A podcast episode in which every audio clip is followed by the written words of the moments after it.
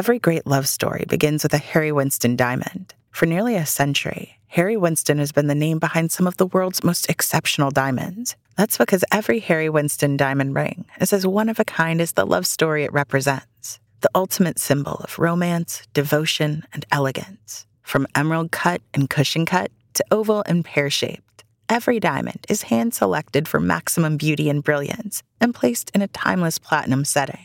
Say I do to a Harry Winston engagement ring and you're happily ever after at harry winston dot com. From the New York Times, I'm Anna Martin.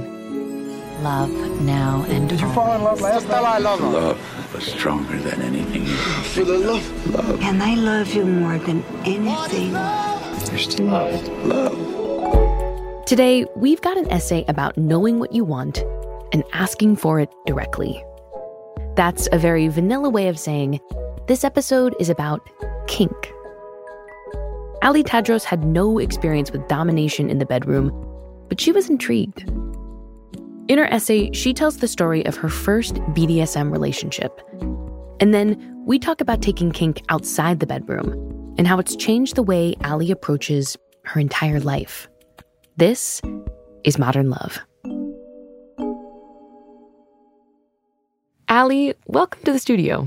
Thank you. I'm so glad to be here. So you're a musician. Why did you write an essay about the story instead of a song? I think because there were so many moments in this story that were so visceral hmm. and in the relationship that I wanted to be able to write out the complexity in detail and maybe a way that you couldn't in song. And I did actually end up writing a song about hmm. an experience like this. What is the song called? Your Escape. Your Escape. What does the song sound like? What's the what's the feel? It's a very down-tempo, dark, and there was just a real sense of playful deviance, which was something I hadn't really explored mm. until this relationship, and a bit of delight in it as well.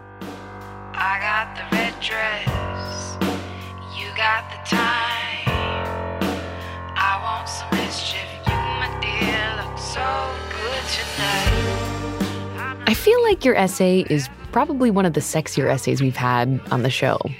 Can you read it for us? I would love to.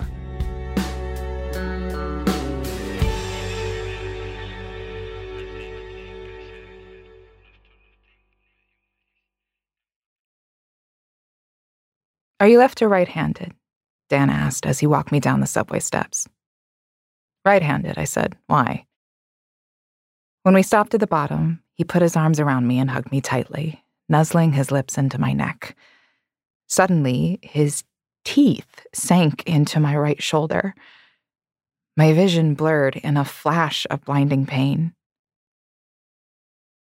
I had experienced my share of pain over the years, a broken arm, a split shin, but not like this. Never intentionally. On our third date earlier that night, he'd asked if he could bite me. It would be my first taste of B D S M. I'd said yes. I didn't think he'd actually do it. He kissed me on the cheek and said goodnight. Then he was gone. I walked through the turnstile in a daze, only faintly aware of the people around me. My skin pulsed. I arrived at the subway platform, drunk on endorphins. I ran my fingers under my coat and felt the tiny grooves in my shoulder his bite had left. Later, I realized he'd asked if I was right-handed so he could bite where my handbag would rest, on my right shoulder, the pain reminding me of him. Jesus, that had hurt. What the hell was I getting myself into? Minutes later, Dan texted, "You okay?" I stared at his message. If I wanted to back out, now was the time. "See you in two weeks," I replied. I hadn't been looking to date. I was still recovering from the end of my last relationship with a journalist. I told him about my struggles with alcohol and my family, and then he broke up with me. As a child, I had learned to hide who I was to avoid upsetting my father. In my teens, I was chronically depressed, but he didn't talk about feelings. So I started sneaking shots of the Tanqueray he kept in the freezer. I became a touring musician, and on my short visits home, we maintained an unspoken agreement. I wouldn't bother my father with who I really was, and he wouldn't ask. I met a journalist on OKCupid while I was touring with my band. Every day, we would text each other a single photo from our oddball work lives, a NASCAR race in Charlotte, a tricycle factory in Queens. I hid what I didn't want him to see.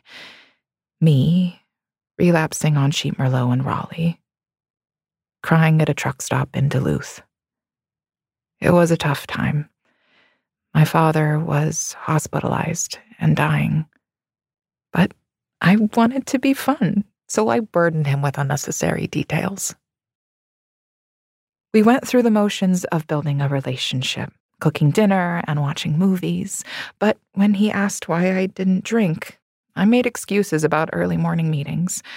Concealing the messy parts of my life came naturally. I'd done it my whole life.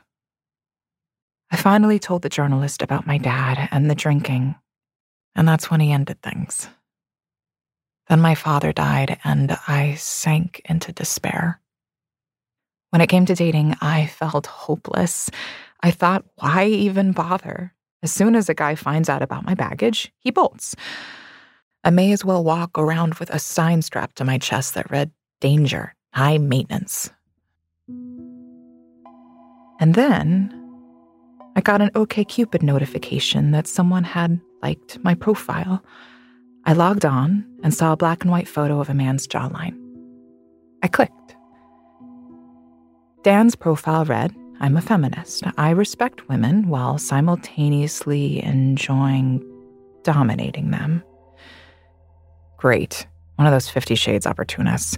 I was appalled, of course. So I kept reading. Favorite things. Sending you to work with Marx. The fragrance of your hair lingering on my hands. Photography. And Dan Savage. I slammed my laptop shut. I was, well... turned on. But I couldn't message him. Kink was something people did on H B O. I had scoffed at the Fifty Shades of Grey craze. I could not message him. Or could I? I opened up a message box and typed, "Big fan of Dan Savage. I'm intrigued." I hit send and then ran out of the room screaming. One week and dozens of emails later, Dan and I agreed to meet. He was handsome, mid-thirties, very fit. He told me he'd been a dominant for years and lived with his girlfriend in an open relationship. They had rules. No unprotected sex, no sleepovers, no kissing. I had never met a man who communicated his needs so confidently. "Where would we meet?" I asked. "Your place, before work, six a.m. I was not a morning person, and I didn't love the idea of being seen naked in the light of day. But Dan felt safe and in control. I liked being near him. "You need to tell me everything," he said. "All of your baggage, any triggers. I want you to keep a journal and send it to me. I have to know what might come up." Eventually, we agreed on rules and boundaries. I shared everything I was usually too afraid to tell a new partner. I said, "My dad died three months ago, so maybe we avoid the daddy stuff." "Got it. What else?" "I'm not a blackout drunk, but if I drink, I get really depressed. I'd prefer if you didn't drink around me." "Great," he said. "I'd like you to be fully aware anyway." For the next two months, Dan texted me constantly. His aura of calm control was a revelation for me. Rather than fleeing from my emotional baggage, he welcomed it without fear or judgment. The nights before his visits, I would stay up until four a.m. cleaning, eager to please him. He would ring my doorbell as the garbage trucks blared down the street, and it was exhilarating until it was exhausting. Though Dan wouldn't admit it, he was a sadist. He would leave me with bite marks and bruises that lasted for weeks. And I was not a masochist. I hated the pain. But I found catharsis in how calm Dan was through my outbursts.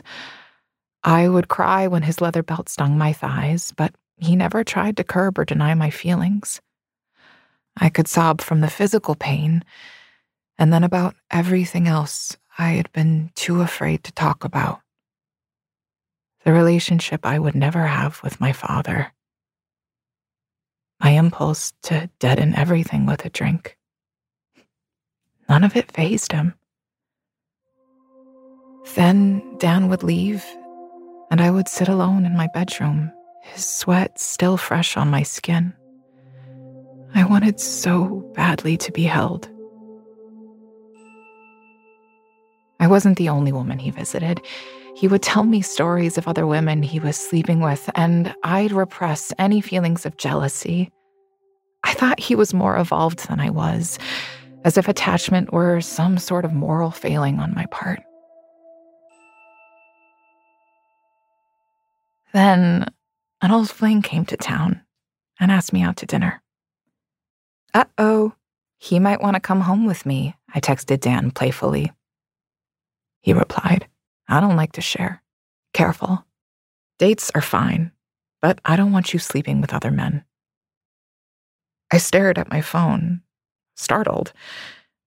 Since we weren't romantic, I had assumed he wouldn't care. I told Dan I needed time to think about it. And then I went on the date. My friend and I stayed out until two a.m. laughing and making out, and I saw how much I missed being kissed and the warmth of another body. It was sobering. Dan had a partner to go home to, and I was on my own. Was this really what I wanted? In the end, I kept coming to the same conclusion. My relationship with Dan would never be enough. I had worked up the courage to be forthright with him at the beginning, so I could walk away too. A few days later, I texted, I'm sorry, I just need more. If you change your mind, he replied, you know where to find me.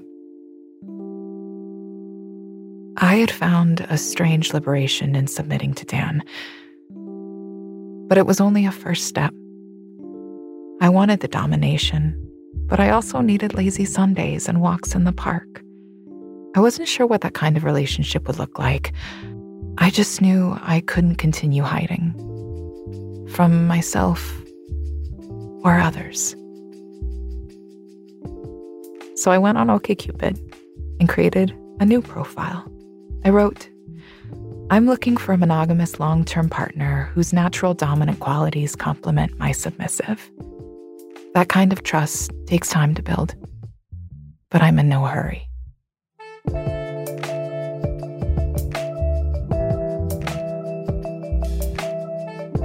Ali, thank you so much for reading. My pleasure. We're going to take a break and then let's talk some more. Great.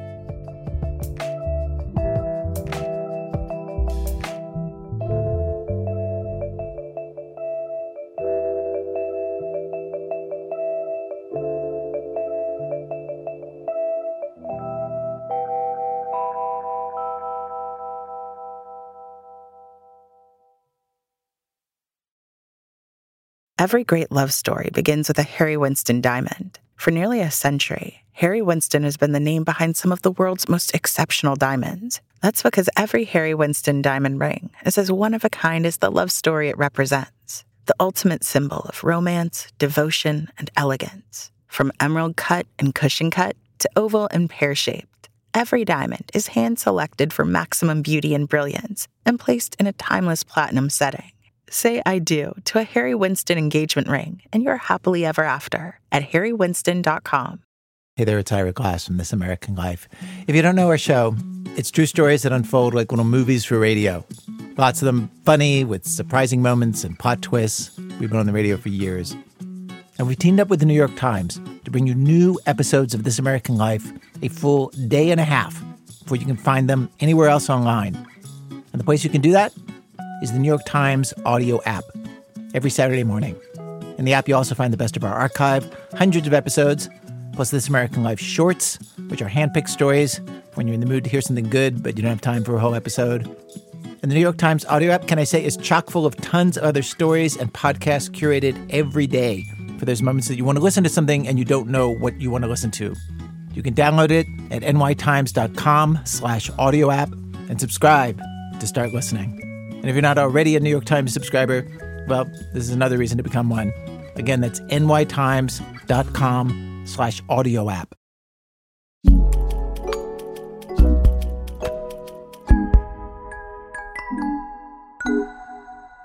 Ali, thank you so much for reading your essay. My pleasure.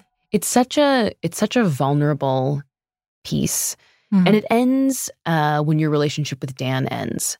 He'd like opened up this whole new way of interacting sexually and emotionally and physically. What are some things that you were taking away from that relationship? One, the way that his confidence really impacted me. Mm. He was self-possessed in his speech and in the way he walked through the world. And I recognized that I was attracted to him in part because I wanted that for myself. Mm. There was uh, one day I was sending an email to a um, big shot agent who had just kind of been a jerk to me at a holiday party. And Dan read it before I sent it out, and he mm. copy edited my speech. No way. Wait, do you remember, like, the changes he made? Yes, I do, because I still think about them wow, constantly. Tell me. So in the email, I said something like, I think that you were a bit rude to me when you ignored me, and I really feel like next time if I see you, I'd like for you to be kinder. Mm-hmm. Dan went through and just, like, slashed the I think, I feel. No, he was rude to you, and you want him to be kinder to you. Mm. And I realized, oh, there's something, there's a certainty in that kind of speaking, both in the self and to others, that feels really powerful. And what's it like to exist in the world? Mm. Okay, so the confidence is something that you took. What else was something that you took from that relationship? I realized that either you set your own boundaries or people will set them for you. Mm. So in this situation with Dan, he stated very clearly what he could and couldn't do. And I needed to realize for myself, both in dating relationships and work and life, mm-hmm. what were the things I needed to state to others to get my needs met. Mm.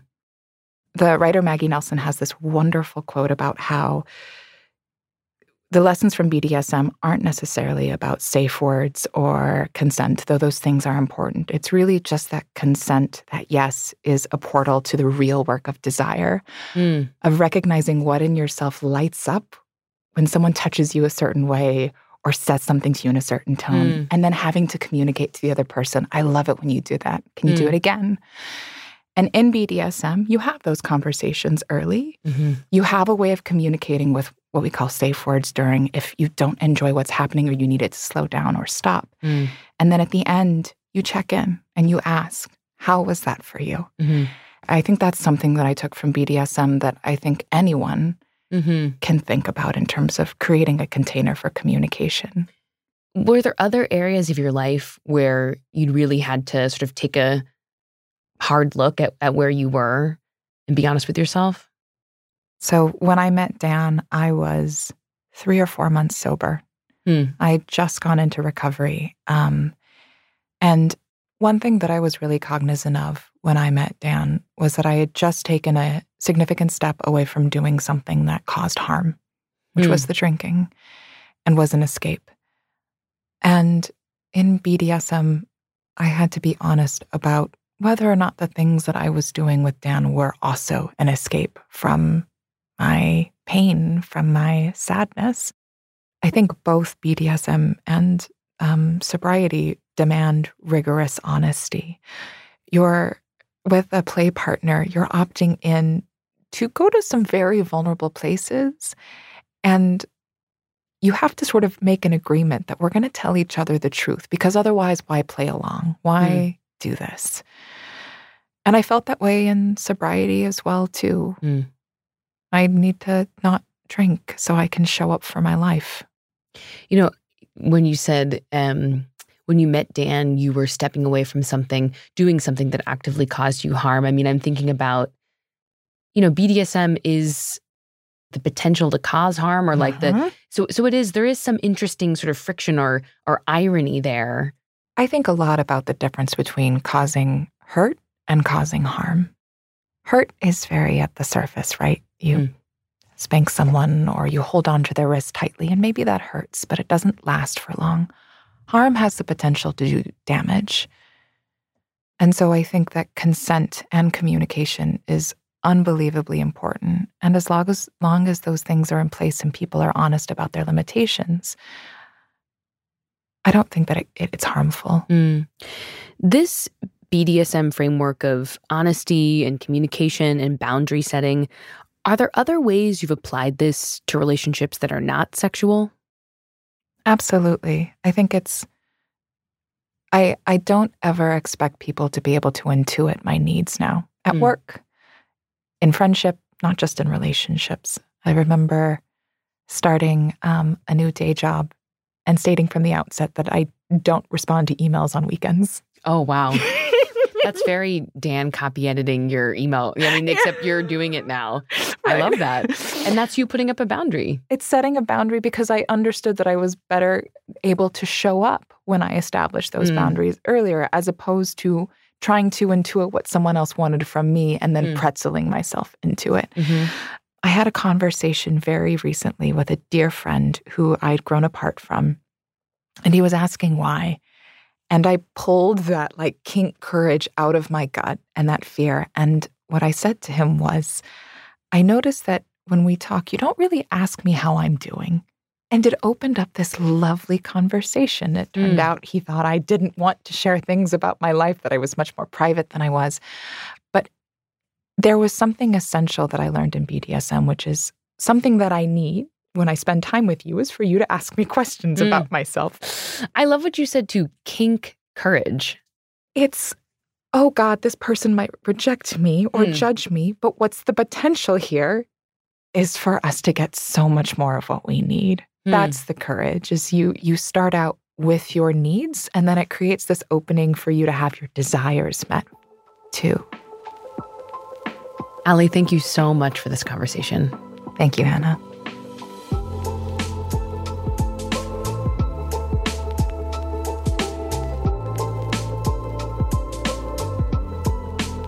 Modern Love is produced by Julia Botero, Christina Josa, Elissa Dudley, and Hans Butow.